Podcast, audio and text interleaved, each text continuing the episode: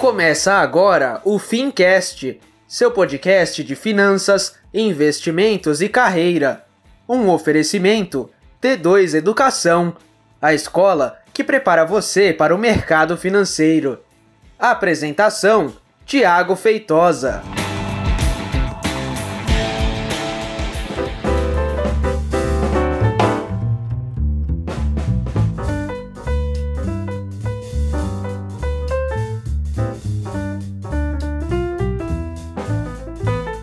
Muito bem, seja então muito bem-vindo e seja você muito bem-vinda a mais um episódio do Fincast. Eu sou o Thiago Feitosa e hoje a gente vai falar sobre previdência, sobre a reforma da previdência.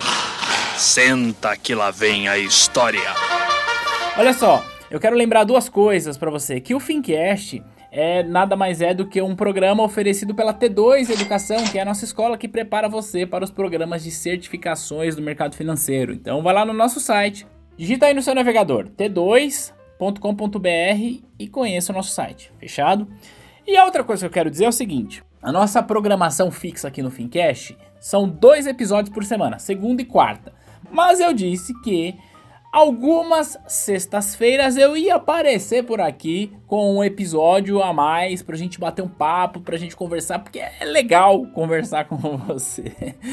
Então, esse é um episódio plus, um episódio a mais. E por que, que eu estou falando isso? Porque eu vou tratar aqui de um tema que é um tema atual, um tema que está sendo discutido, que aliás, eu não sei há quanto tempo você acompanha o Fincast, mas na temporada passada quando o presidente ainda era o Michel Temer, eu gravei um podcast falando sobre a reforma da Previdência proposta pelo Michel Temer.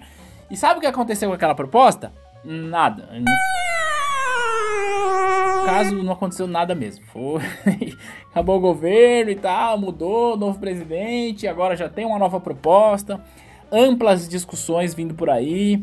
É, eu estou preparando ainda mais materiais para colocar lá no canal do YouTube da T2, então segue a gente lá.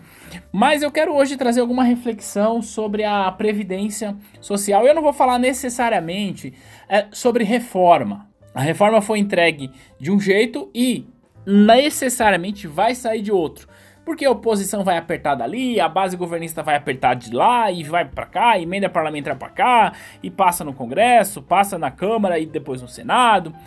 Então, essas discussões vão necessariamente provocar uma mudança nessas propostas.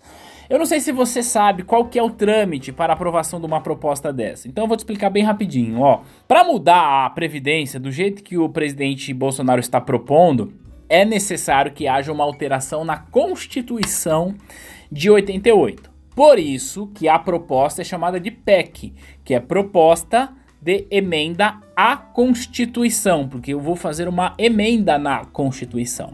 Para que ela seja aprovada, tem alguns trâmites. Primeiro, será constituído um negócio chamado CCJ na Câmara dos Deputados, que é a Comissão de Constituição e Justiça. A CCJ vai discutir a proposta, mas não vai discutir o mérito da proposta.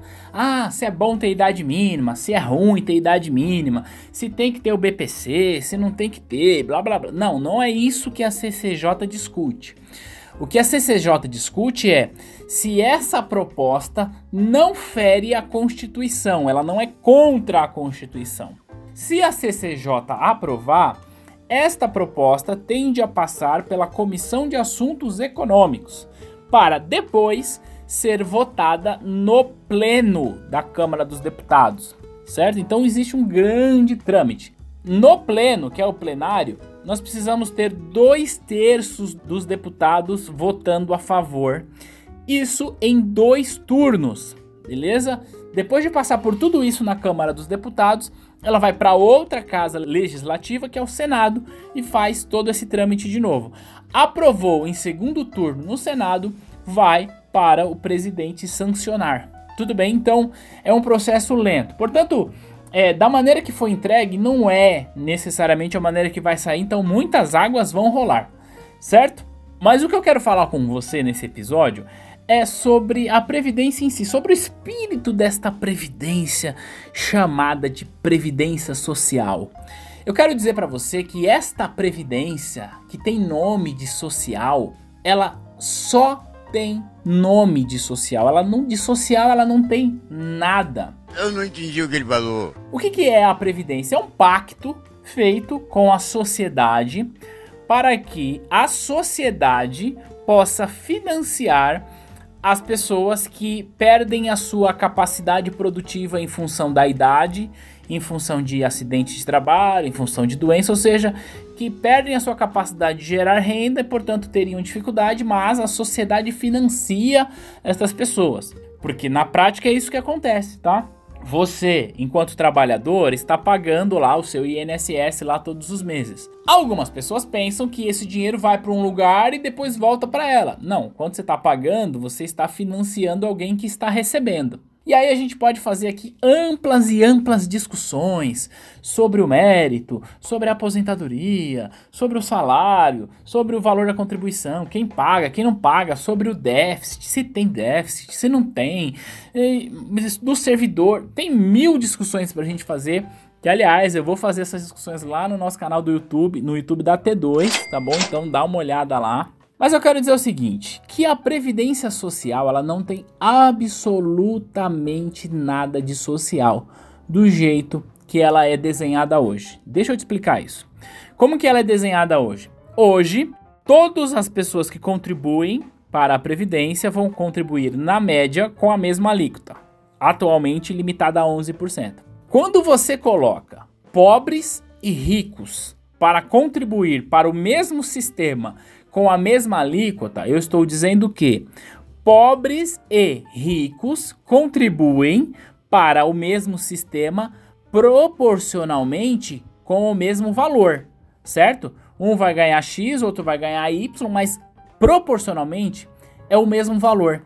É exatamente neste momento que a gente percebe que de social a previdência não tem nada, porque social é se importar com a sociedade, com o social.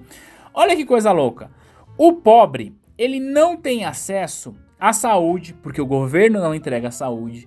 O pobre não tem acesso à educação de qualidade, porque o governo não entrega essa educação de qualidade.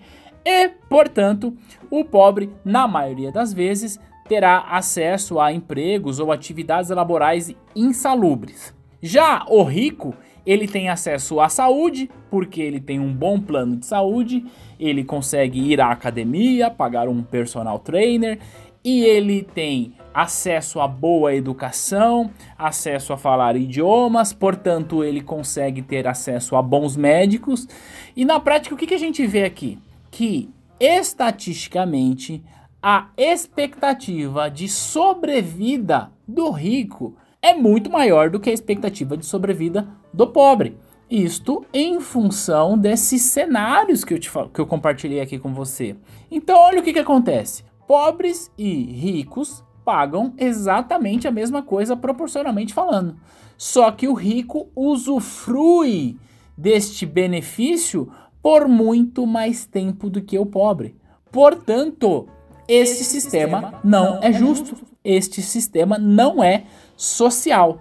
A gente poderia ter aqui amplas discussões a respeito disso, sobre o que, que eu, Tiago, necessariamente penso de previdência social, o que, que eu penso do governo prover as pessoas, aí é uma outra história, não é o mérito. Mas eu quis dizer para você o seguinte: é minimamente nós temos que esperar uma mudança justa nessa previdência. Porque quando eu estou falando do pobre, eu vou te falar que eu não estou falando de você que está me ouvindo, não, viu? Não é de você. Eu não sei exatamente quanto você ganha, tampouco onde você mora, mas o pobre que eu estou falando desse país é aquela pessoa que não tem um smartphone, que não tem conta no Spotify, que não tem é, internet na sua casa, na maioria das vezes não tem nem banheiro, nem saneamento básico. É essa pessoa que é prejudicada pelo sistema piramidal que nós temos hoje no INSS. Então eu quis trazer essa reflexão e eu quero saber de você o seguinte: você acha que faz sentido a gente começar a provocar aqui algumas discussões a respeito de reforma da Previdência aqui no nosso podcast?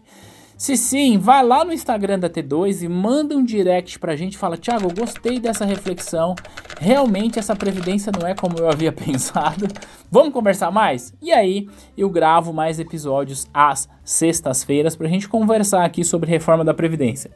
Pelo jeito, aqui no Brasil, primeiro semestre no mínimo vai ser tomado por essa discussão, que é uma discussão tão importante, é uma discussão tão importante tão necessária. É necessário que aprovemos a reforma da Previdência, com ajustes ou sem ajustes, mas ela não pode sair de lá tão desidratada, senão a gente não vai resolver o problema grave que a gente tem de déficit aqui e com um problema grave de transferência de renda do pobre para o rico, porque o sistema atual faz exatamente isso: tira do pobre e dá para o rico. Então, se você se preocupa com a sociedade, se você se preocupa com os mais pobres, você deveria concordar com a reforma da Previdência.